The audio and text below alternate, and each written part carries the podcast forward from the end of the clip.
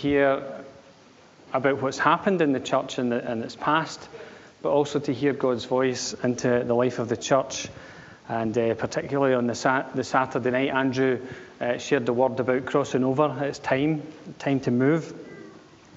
And, uh, you know, I said to Andrew afterwards, I knew exactly where you were going to go when you shared that scripture. Um, because it was confirmation of what God was already saying uh, to me. And so today is the beginnings of that. You all right? Okay. today is the beginnings of that. Um, the, the title that I had, in my, I keep a note of all the things that I preach on. Everything's typed up um, and everything's filed away in the computer. And I had X amount of folders all set aside uh, and named. And the folder that was for today's message was entitled Vision. That was before Andrew gave the word last weekend. So, what I'm going to do or begin to do today is to share a little bit about where we're going as a church, share a little bit about vision. So, what I'm going to do today is lay a foundation for that, which is what the message is about, and then next week to begin to open some of that up. And uh, for the extended leaders, uh, you get a sneak preview tonight at the extended leadership meeting. Uh, so that's where we're going to go. And uh, we're going to read from Psalm 127, but in a, in a little second. Uh, the, the, message today is entitled Unless the Lord Builds a House. And, uh, you know, it really is just about sharing what God is saying to us as a church. And today I want us to look through the eyes of faith as we look to see what God is doing. There should be a little graphic up there, Kathleen. Slide two looking through the lens of faith, okay? And uh, looking through the lens of faith helps us to be focused. Now, I've shared this before in the life of the church. Um, that moment when I was in the Usher Hall in Edinburgh, listening to some classical music. I'm pretty sure from memory it was John Williams, uh, an evening of kind of John Williams music. If you're ever in a movie quiz with Sarah and she asks for the author, the composer, just write John Williams because five times out of ten it'll be the, the, correct answer. He's wrote so many pieces of music, and we were there listening to this orchestra play John Williams music. Very, very inspiring. But we were way up in the cheap seats, okay? And at the cheap seats, your, your eyes level with the, the ceiling. And on the ceiling it said, uh, Nisi, Nisi Dominus Frustra. It's Latin, and it's from the Latin version of Psalm 127, or that's where it's based. And we're going to read not the Latin version, although I have it written down here if I could read it. No, no, no. It's the New International Version. And it says this Unless the Lord builds the house, its builders labour in vain. Unless the Lord watches over the city, the watchmen stand guard in vain. In vain you rise early and stay up late, toiling for food to eat, for he grants sleep to those he loves. Just an interesting verse. Unless the Lord builds the house, its builders labour in vain. And it's the exact same for the church here. Unless the Lord builds the house, we talk about the, uh, the church as being like a house built with living stones. We read that in the New Testament. Unless God builds the house, we labour in vain.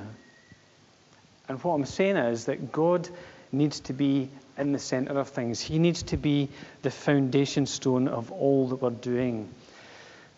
Andrew referred to our old mission statement last week. We don't have, uh, we, uh, sorry, our old vision statement. We don't have uh, a, a new vision statement. What we have is defined what our mission and purpose is as a church. And our mission is to be Christ centered and community focused. Easy to remember, I hope, to be Christ centered and community focused. Our foundation, though, is Christ Himself. As an individual Christian, my foundation is Jesus. But corporately, as a church, our foundation is Jesus. We are in Christ, therefore, we see the world through His eyes.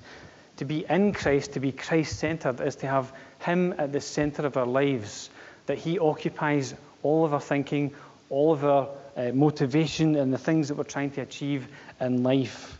Okay, so we might be doing a, a 9 to 5 job, but why are we doing the 9 to 5 job?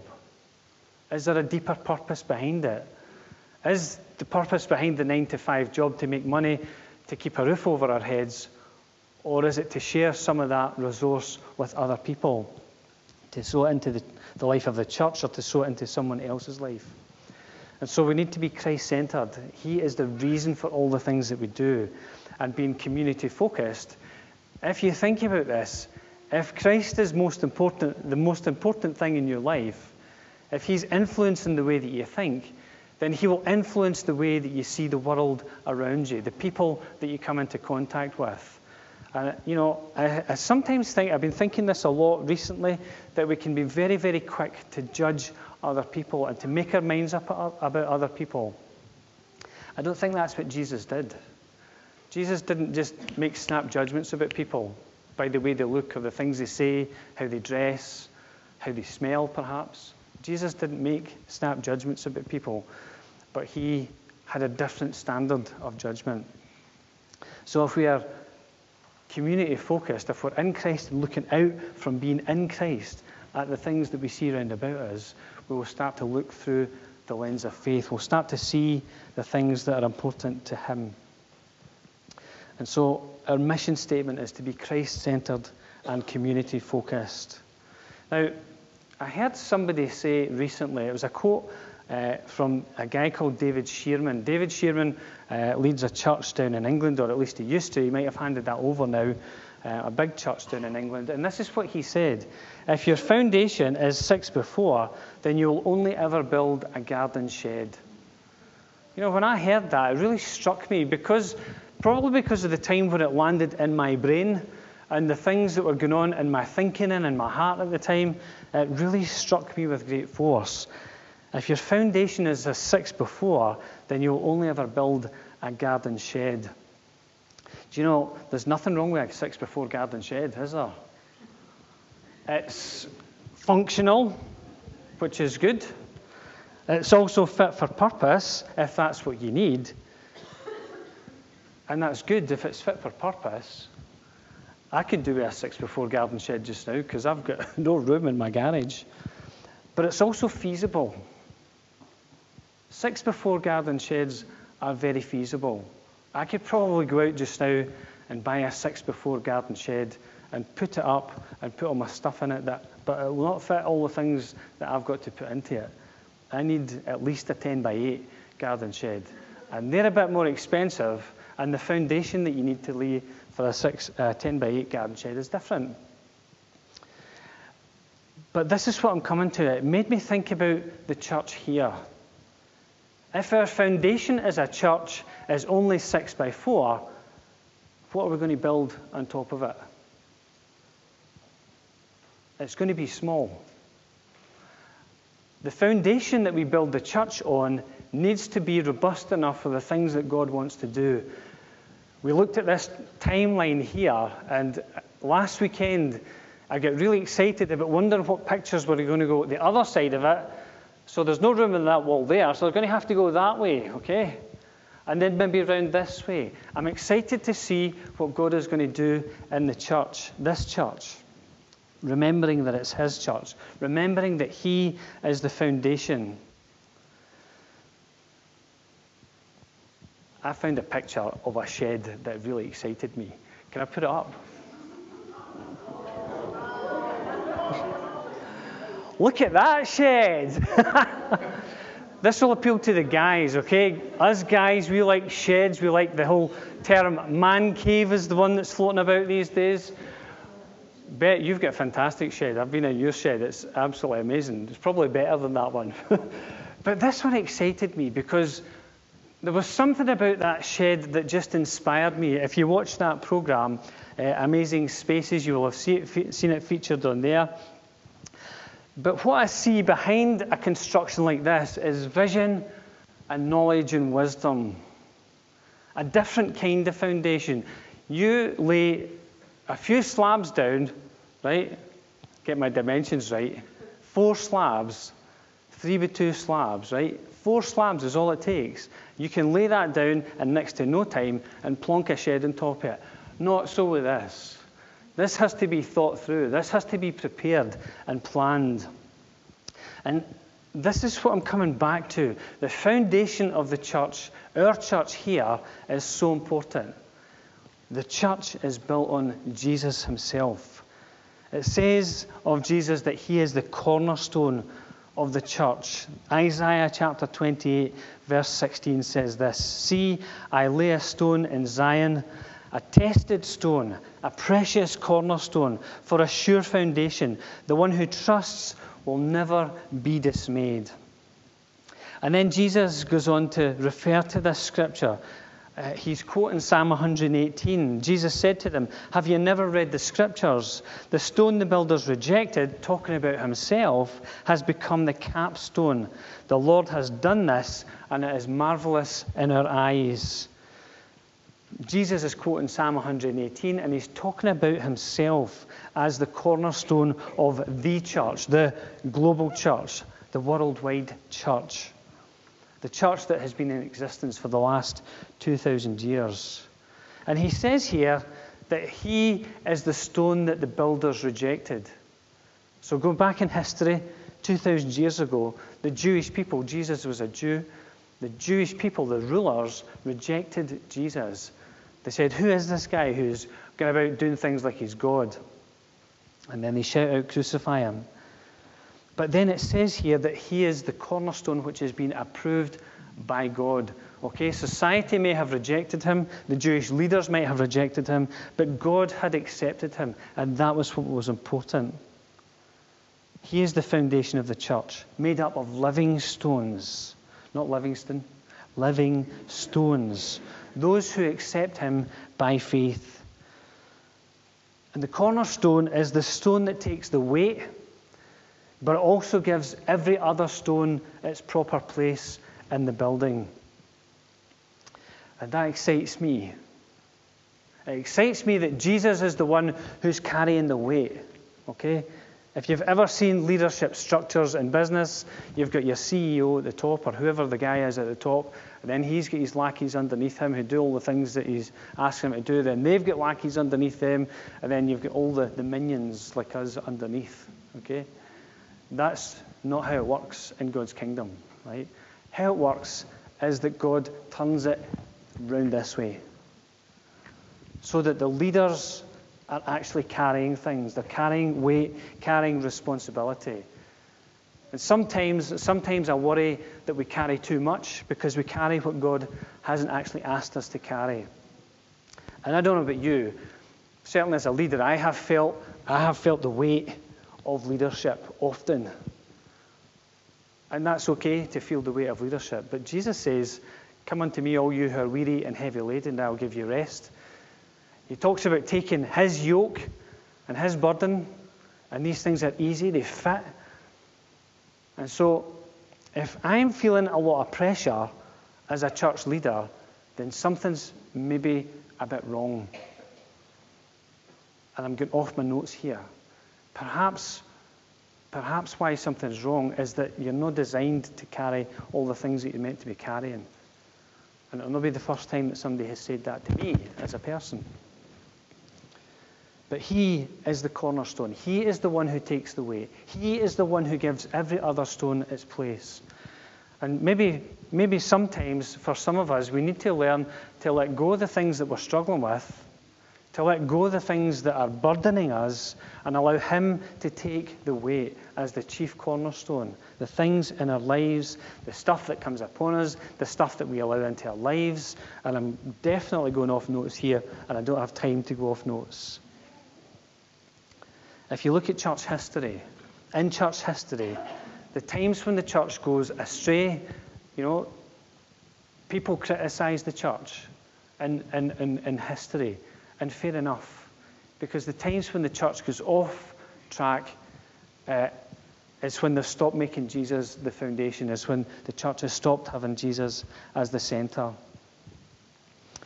And so we need to come back to that time and time again. We need to make Jesus the center.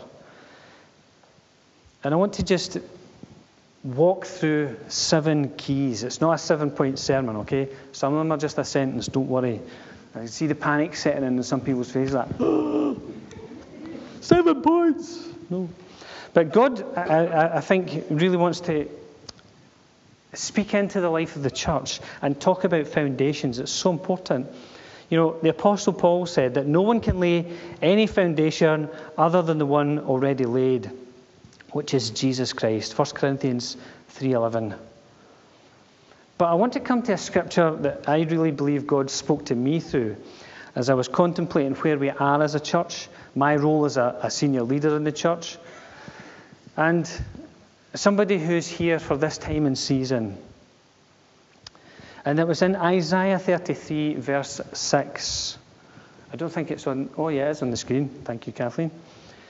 And it says, He will be the sure foundation of your times, a rich store of salvation and wisdom and knowledge. The fear of the Lord is the key to this treasure. That's the New International Version.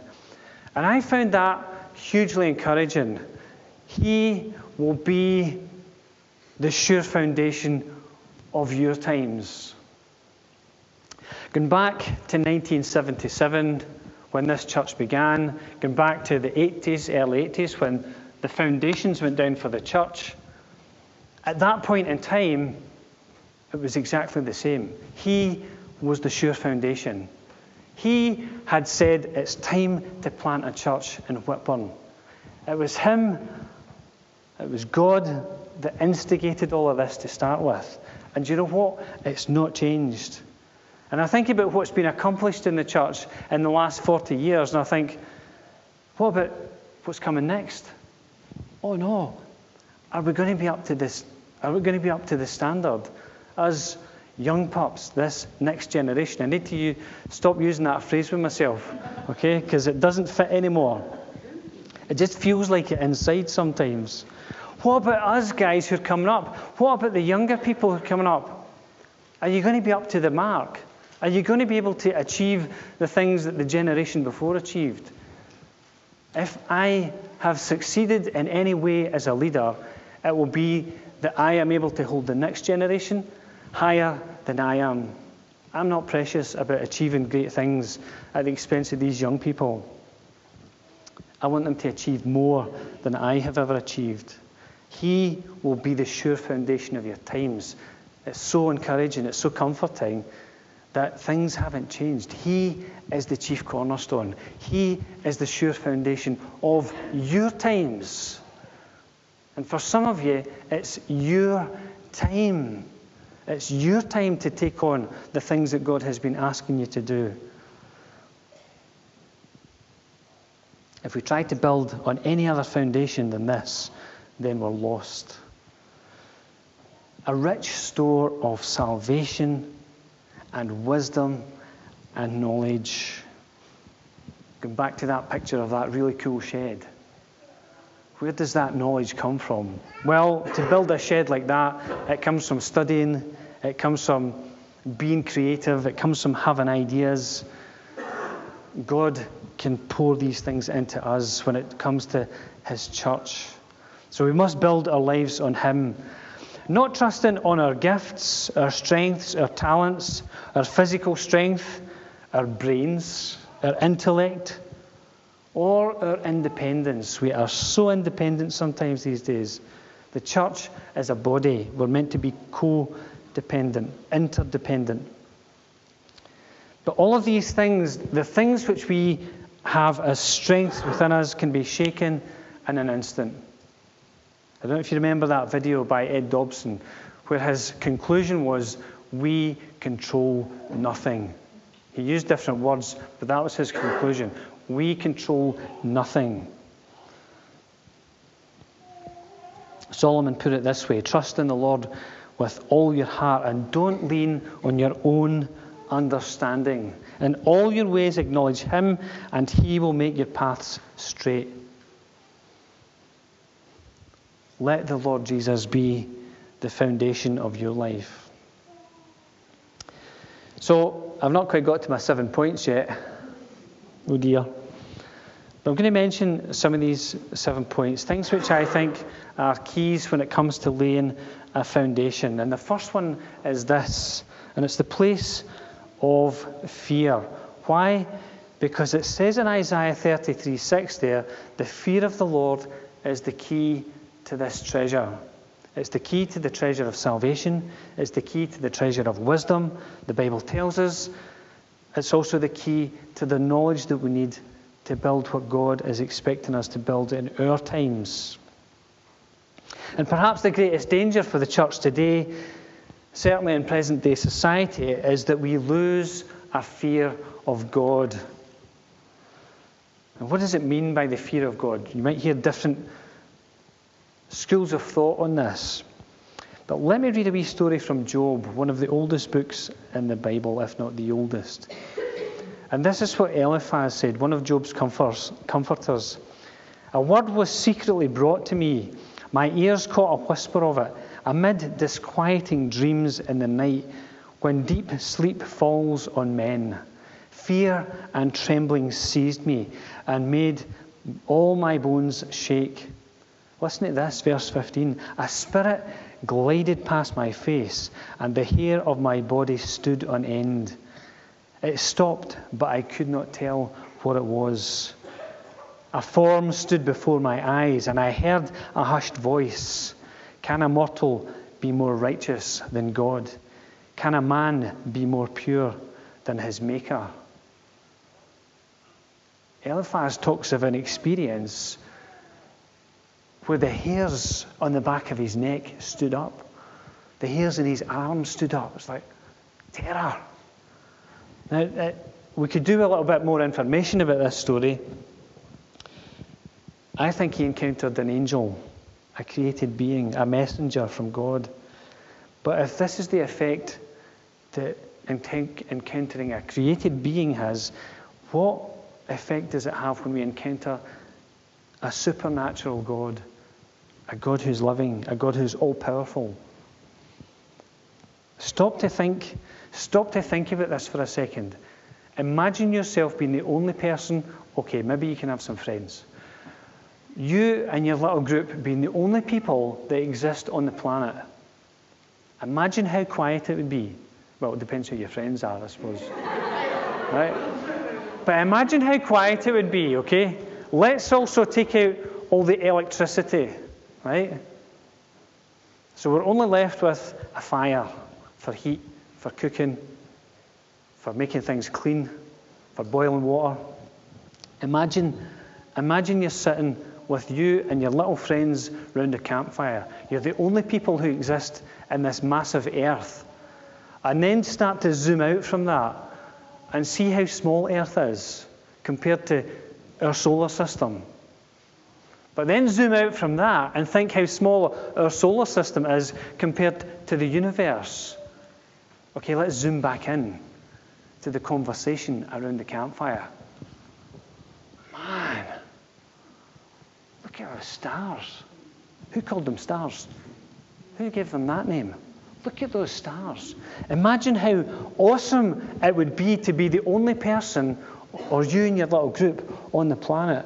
How awesome that would be. We've seen on our TVs this week just how powerful nature is Imagine you're the little group and you're experiencing nature in all its ferocity. I think you would be a little bit fearful. I think I would be fearful. I like my, my time away, but I don't like to be in my own that much. Imagine encountering the living God. And yet we forget. We take God for granted. We narrow God down to services like this, and this is all it's about the little thing that we experience here today. God is a phenomenal, all powerful God. The early church experienced this, and this is my prayer that we experience these things as well. In Acts chapter 2, verse 43, it says, Everyone was filled with awe, and many wonders and miraculous signs were done by the apostles. Do you know that word awe? is the Greek word phobos. Does it sound familiar? Where via Latin we get the word phobia, a fear. And that word is used 47 times in the New Testament. Everyone was filled with fear. Everyone was filled with awe at the many wonders and miraculous signs that were done. We've kind of lost sight of that to some extent as a church. I believe that God wants to restore these things. Have you ever observed the behavior of somebody with a phobia? So, if your phobia is spiders, have you ever seen somebody when a spider comes into the room? Oh dear, it's, it's not incy wincy, that's for sure. Just the, the reaction that some people take when they've got a phobia about something, it's an irrational reaction. Imagine when we see things happen that are irrational. So there's a place of fear that I think needs to be restored in the church. Then there's the place of his presence. Ron spoke about the life of Samson recently in the life of the church. And for me, the saddest thing about that story has always been that Samson, when he got up, didn't realize that God had left him. And that bothered me even as a young person. I never want to be in a place where I get up thinking I'll go and I'll do whatever it is. I'll go down to uh, and do my assembly just as I normally do, and find that when I get there, it all goes wrong because God's not with me in that moment because I've begun to take it for granted and do things in my own strength. There's the place of His presence. We need to remain in His presence. We need to experience His presence. And then there's the player, uh, the, sorry, the place of prayer and fasting. And it can't be underestimated. Prayer connects us with God. Prayer changes us. Prayer is where we get God's heart. And prayer is an integral part of our lives as Christians, and therefore it is also an important and integral part of the corporate life of the church.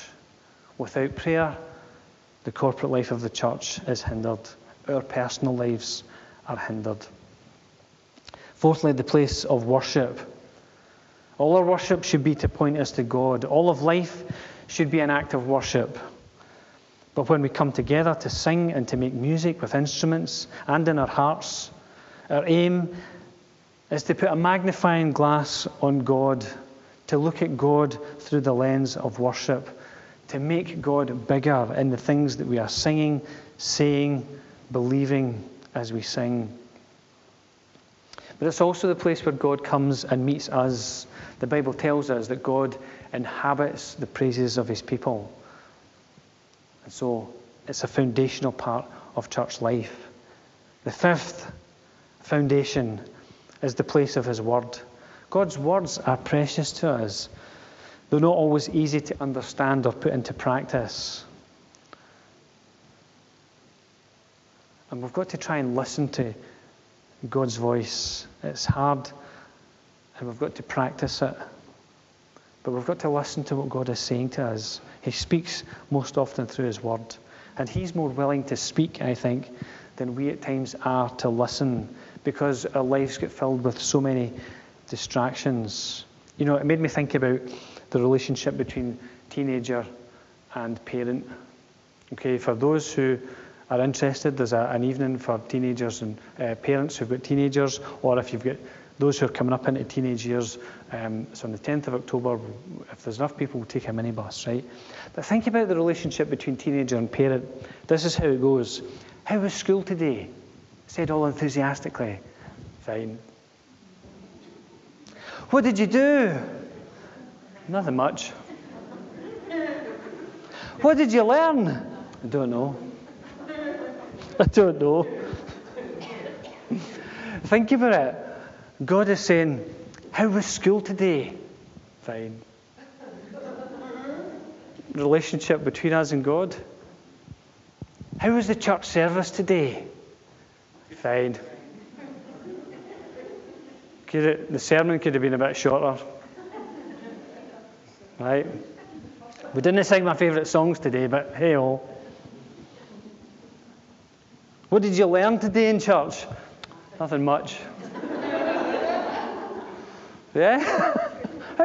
it's, it's exactly the same stuff.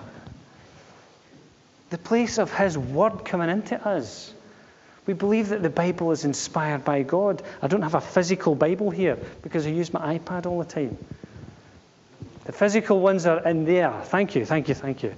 I've got one on my shelf, okay? And it looks a bit like this, Ian well worn, full of notes and scribbles. Mine looks the same. All my notes are electronic these days, which is really good because you can sync them across devices. But God speaks. What's so funny about that? God speaks to us, and we take note, like that verse I told you about back in my notes there, Isaiah 33 6. He will be the sure foundation of your times, a rich store of salvation and wisdom and knowledge. And the fear of the Lord is the key to this treasure. How do I know God spoke to me? Because I read a verse and something happened inside. Something came alive inside as I read it, and the timing was perfect because it fitted into other things that were going on inside of me. And it happens time and time and time and time again where God comes and speaks the very words that you need to hear. And we can respond by saying, Fine, nothing much, don't know, and God wants to deposit something in us that will change us, radically change us. Sixth point, they devoted themselves to the apostles' teaching and to the fellowship and to the breaking of bread and to prayer. Acts 2 42. The place of fellowship, another foundation. If you remember from a previous sermon, that fellowship is intimate partnership. Intimate partnership between us and God because we have fellowship with God, but also intimate partnership between us, the members of the church. If we are to be an intimate partnership, there needs to be unity amongst believers. And I'm going to share something next week which you need to hear. We all need to hear, I think, because I really believe God spoke to me. But that's for next week. So make sure you're here next week. And make sure your pals are here because there's too many empty seats, okay? See the people who are not managing along on a Sunday. Can I ask that we phone them and encourage them and say that we miss them and that we love them? The place of fellowship. Next week we'll share communion as well. It's that act of fellowship, that act of love where we remember Jesus' death, resurrection, his sacrifice on the cross it's also that time where we need to consider one another. Point number seven the place of the prophetic in the life of the church. This is what Ephesians chapter 2, verses 19 to 22 says. Consequently, you are no longer foreigners and aliens, but fellow citizens with God's people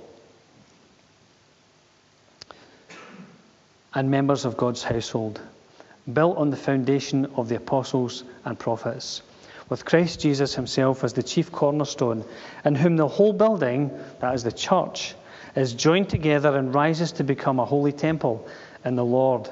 And in him, you too are being built together to become a dwelling in which God lives by his Spirit. This is what is being built here. Not a club, not about getting more members, not about doing some crazy, wacky things, but about being built together as a dwelling place in which God lives. If we were doing a study on the temple, we would really find it interesting to look at why everything was put in place.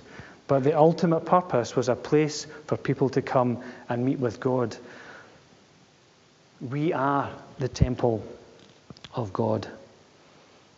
It relates back to hearing God's voice. The Bible is always our standard for knowing God, His voice into our lives, and His will for our lives. But there needs to be that prophetic edge in what we're uh, sharing from the pulpit and perhaps in our one to one conversations. We need to develop ears and our flow in the gift of prophecy. Prophecy is essentially declaring the Word of God, but there's a dimension of declaring the Word of God at the right time, in the right season, having the right words, and understanding what is behind it. And increasingly, we need to see the church exercising the gift of prophecy. Almost finished. I'm going to finish off by just reflecting on some of the things that are going on just now. Um, these are the things which are foundational. And the church is not a building. but this is a building in which we meet. Up on the screen, there's a picture of what the church looked like a number of years ago. And the title for the picture is Barbed Wires and Window Bars, because that's what it used to look like. In that picture, the church looks, the, the building itself looks tired. But the question we need to ask ourselves about the building today is it fit for purpose? Is it welcoming? Is it a place where new people can come in? Is it useful? Is it inspiring? Think back to the picture of the garden shed that was on Amazing Spaces and compare it to the six before. Which would you rather have in your garden? I would rather have the inspiring building, something that I can sit out in, and it's got a wood burning stove as well. So I'll get excited about it, okay? I would rather be in the building that is inspiring does it need to be inspiring? Does the church building need to be inspiring? Look at church buildings throughout the centuries, the time that it took to build them. Look at the ceiling, not in this church, but look at the ceiling in the Sistine Chapel. And just stop to think about that for a second. Why does it look like that? because Michelangelo believed that the God that he believed in was worth making a big noise about, was worth getting excited about, was worth spending time and energy and money on, was worth telling other people about how wonderful he was. The big cathedrals that I've stood in, and looked around at the stonework and the masonry and the woodwork and the craftsmanship and think of the thousands and thousands of hours that went into creating that. Why? Because God is worthy. We're not going to build old fashioned looking stone buildings, but buildings that are fit for purpose in our time, in our generation. But they need to be buildings that glorify God. They need to be inspiring. They need to say, this God who these guys serve is an incredible God because look at that. I heard a story about somebody who became a Christian just because of a church building. Somebody had vandalized the outside of the church building and it was fixed like that. And this person said, if that's how they treat the building, how do they treat each other? Something in that for us to think about. If that's how they treat a building, how do they treat each other? And so I believe that the building needs to speak about who God is. We want to create a nice cafe space in here for groups to meet, outreach groups. We also want to make the space usable so that when all these seats are filled, and they will be, and we need extra seats that there are places for people to sit where they can be part of the service that's going on in here. We had some visitors in the church a few Mondays ago, and I'll talk about that maybe next week. Um, visitors from another church, a church leader, two church leaders in fact, and they said to me, You need to get some signs outside. I was like, I know, we're working on it. We've been working on it for months, years. How long does it take to put a sign up? You need to put a sign up. If God is in, if, he, if God is truly an incredible God, we want to tell people about what God is doing in this place. So we need to put up signs and tell people about what happens in here. And we're looking at the whole building and looking at upgrading the building that we're in just now.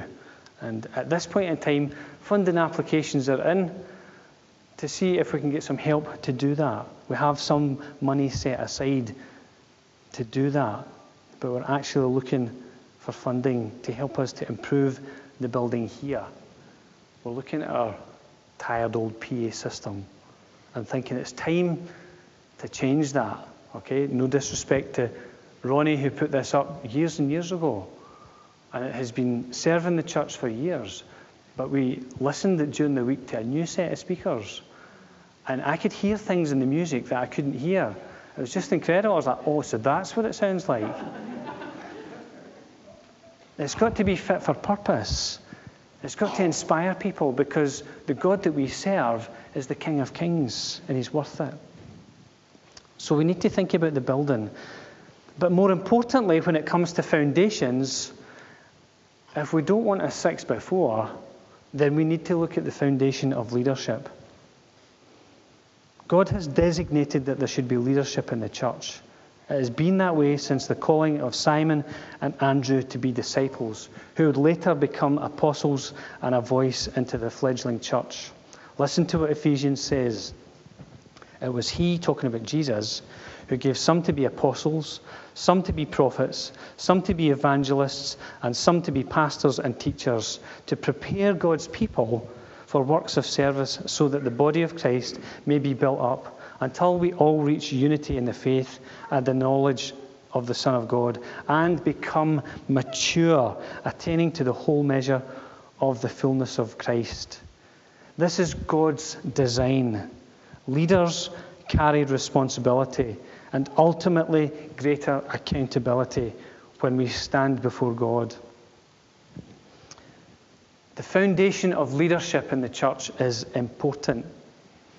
And that's the, Bible uses this term elder. We call our senior, uh, we call our elders the senior leadership team in the church.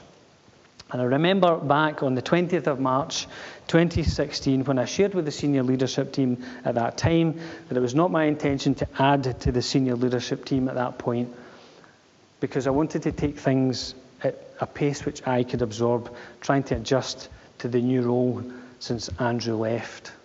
However, in recent months, I've become increasingly aware that it is now time. And this has been confirmed twice through two separate people, if ever I needed confirmation.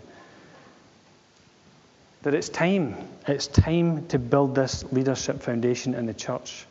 And so we're in the process of appointing new senior leaders, elders, and more to come in that when we're ready, not just not ready to launch into that at the moment. I also appreciate the input from colleagues and people like Ron Edwards, who comes and speaks, Ray Stokes, who brings the prophetic voice into the church. I appreciate all the input that comes into the life of this church. But the senior leaders can't do all the work either. And so it's my intention to establish a vision team the Bible has a really simple word for that. It calls them deacons. It's really simple. But vision team are the people who carry that vision, who put it into practice. We looked at the word deacon in a Sunday sermon just recently. Somebody who serves, people who serve.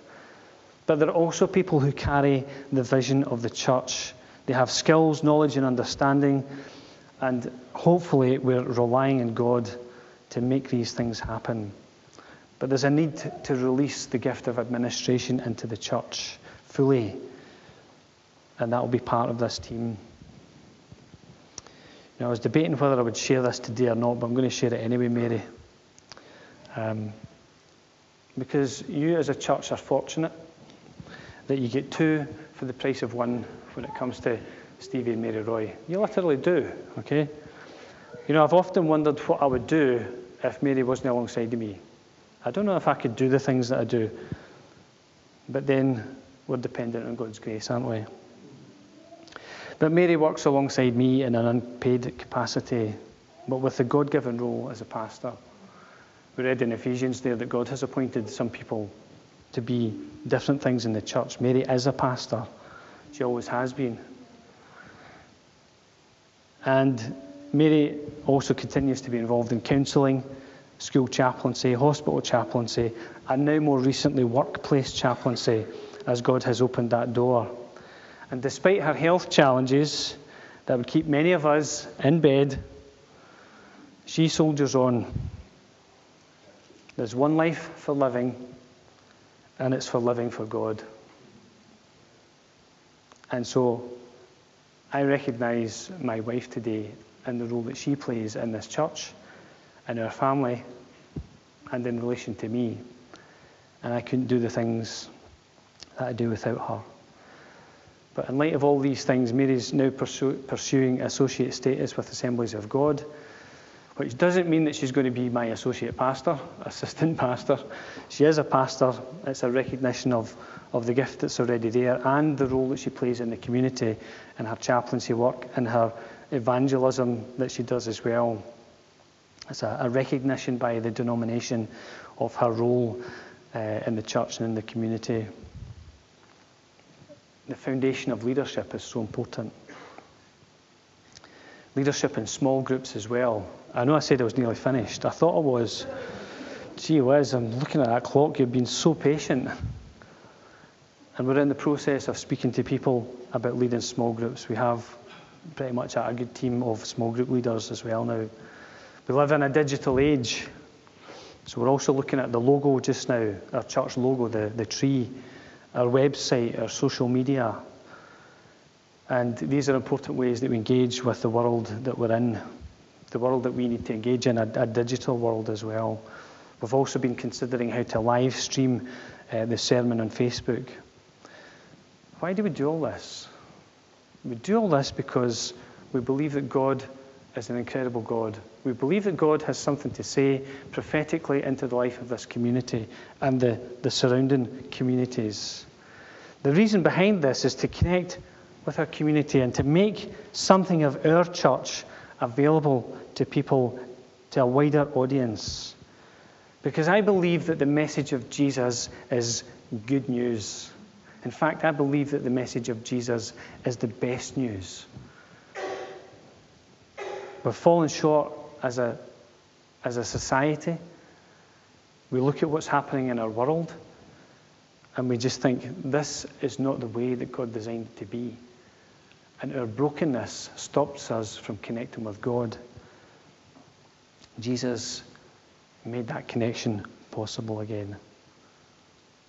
So these are some words of introduction to what I feel God is saying we need to be taking care of in the life of the church.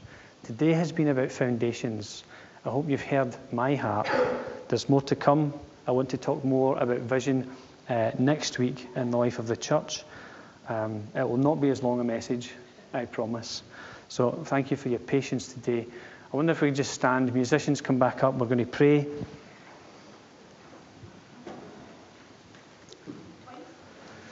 Thank you, Lord.